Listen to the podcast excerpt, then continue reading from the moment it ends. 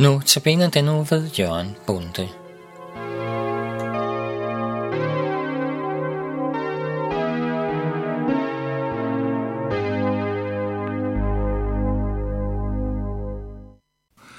Og så er det igen Jørgen Bunde, der byder jer velkommen i studiet til min sidste Notabene andagts om dagens bog, den 6. i serien. Den omhandler de 2 sidste kapitler i Daniels bog, men især vil jeg kigge på kapitel 12. Min overskrift er de sidste tider, og det sigter især på starten af det 12. kapitel. Og jeg vil gå ret overfladisk hen over 11. kapitel. Det omhandler de nationale og politiske forhold i tiden efter Daniels død, men før Jesus blev født som menneske. Specielt hører vi om kongen i Østriget. Det er det, som vi også kalder for det seleukidiske rige, altså stort set det nuværende Syrien og Irak. Det er et andet område, men vi hører om ham, kongen der, som mange har set som et forløb for og et forbillede på den antikrist, som der omtales i Åbenbaringsbogen. Hans navn er Antiochus den 4. Epiphanes, og han regerer den første halvdel af det andet århundrede før Kristus. I versene 40-46 omtales han som Nordens konge. Måske er det den samme person, som omtales som Gog i Ezekiels bog. Han overfalder på et tidspunkt Israel og besætter Jerusalem. Og i templet her ofrer han til sine afguder, og han gør mange andre ting, som støder jøderne, og det fører også til sidst til, at han bliver stødt fra tronen, og vi hører om Makabere-riget, som så opstår i Israel, det landområde. Men det er påfaldende, hvor mange fællespunkter der er i omtalen af disse sidste tider her i Daniels bog, og så er det Nye Testamente, og det er især i Åbenbaringsbogen. Det, der understreger sammenhængen, der er i hele Bibelen, selvom den er nedskrevet af forskellige personer til forskellige tider. Men sammenhæng mellem Daniels bog og Åbenbaringsbogen bliver endnu tydeligere, når vi kommer til det afsluttende kapitel 12, og her vil jeg læse det indledende. Det er side 796. På den tid fremstår Mikael, den store fyrste, der står ved dit folks side. Det bliver en trængselstid, som der ikke har været magen til, så længe folkeslag har været til. På den tid skal dit folk blive reddet, alle der er indskrevet i bogen.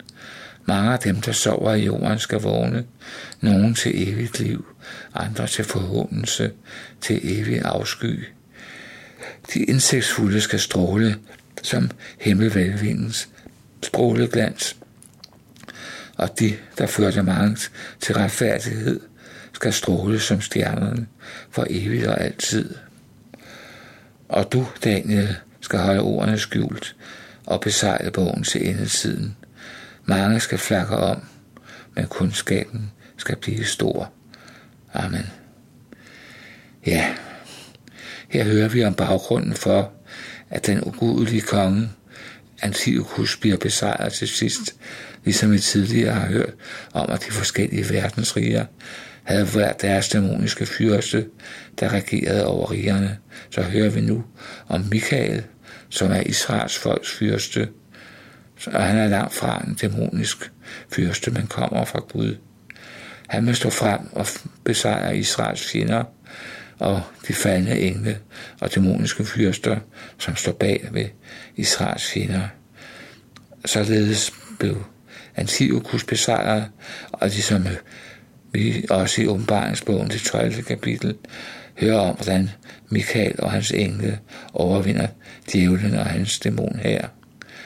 Og vi hører om, at det, der skal frelses af Israels folk, er optegnet i en bog, ligesom de frelste af alle folk er optegnet i bøger, som vi læser om det i Åbenbaringsbogen. Og så hører vi om, at alle dem, som står beskrevet som de mange, som er døde i tidens løb, skal opstå, og de skal vågne op, hvilket peger på en opstandelse for hele menigheden, for hele mennesket, både for sjæl og legeme. Alle skal opstå, men nogen til evigt liv, og nogen til evig skam og afsky, som der står. Den dobbelte udgang, som Åbenbaringsbogen også beskriver, bekræftes altså allerede her i det gamle testamente af Daniel. Nogle tror, at det bare er de gudløse, der skal opstå til sidst til dom, mens de troende forinden er opstået og kommet i himlen. Men Daniels bog synes at modsige dette. Der skal åbenbart ske en samlet opstandelse af troende og af vantro til allersidst. Jeg tror, begge udsagn på sin måde er rigtige, men de kan kun forenes på en måde. Og det synes jeg må være det, at dem Daniel taler om her, det er alle dem, der har levet under tusindårsriget. Altså det rige, som kommer efter Jesu genkomst. Dem, der har levet under tusindårsrigets tid, både troende og vantro, skal opstå til sidst. Også alle, ja, det er de troende, der levede før tusindårsriget, som er opstået forinden og siden blev bortrykket. Det er ikke dem, vi hører om hos Daniel. De var bortrykket forinden. Men blandt dem, der er frelst, så skal der være en særlig gruppe. Og det er dem, der er de forstandige, og dem, der har ført mange til retfærdighed. Dem, der ikke bare selv er blevet frelst, men har været redskaber for Gud til at nå andre mennesker.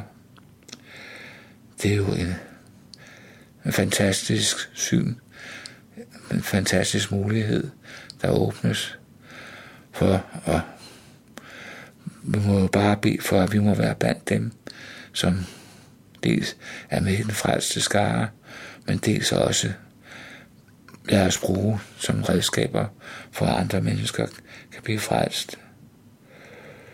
Der er vist ingen tvivl om, at Daniel og hans tre venner, Satrak, Meshach og Abednego, er været blandt de stjerner, der vil lyse til evig tid, fordi de har været med til at føre mange til retfærdighed. Amen. Jeg vil lige bede en kort bøn til sidst. Kære himmelske far, tak for det, som vi hørte her. Tak for de kæmpe store løfter, som du giver os. Tak fordi at tiden, der venter os trængselstider, og at Antikrist, så vidt jeg kan se, vil fremstå, måske inden for kort tid, ja, så er det ikke det sidste. Tak fordi at du kommer igen, besejrer alle onde åndsmagter. Tak fordi at vi så kommer i himlen, alle os, som tror på dig, og skal være sammen med dig til evig tid. Og jeg beder også om, at vi også må være mennesker, som vi tror også rækker evangeliet til andre mennesker, som lever på vores tid. Jeg beder om, at du må give os visdom og kraft og styrke til at gøre det. I Jesu navn. Amen.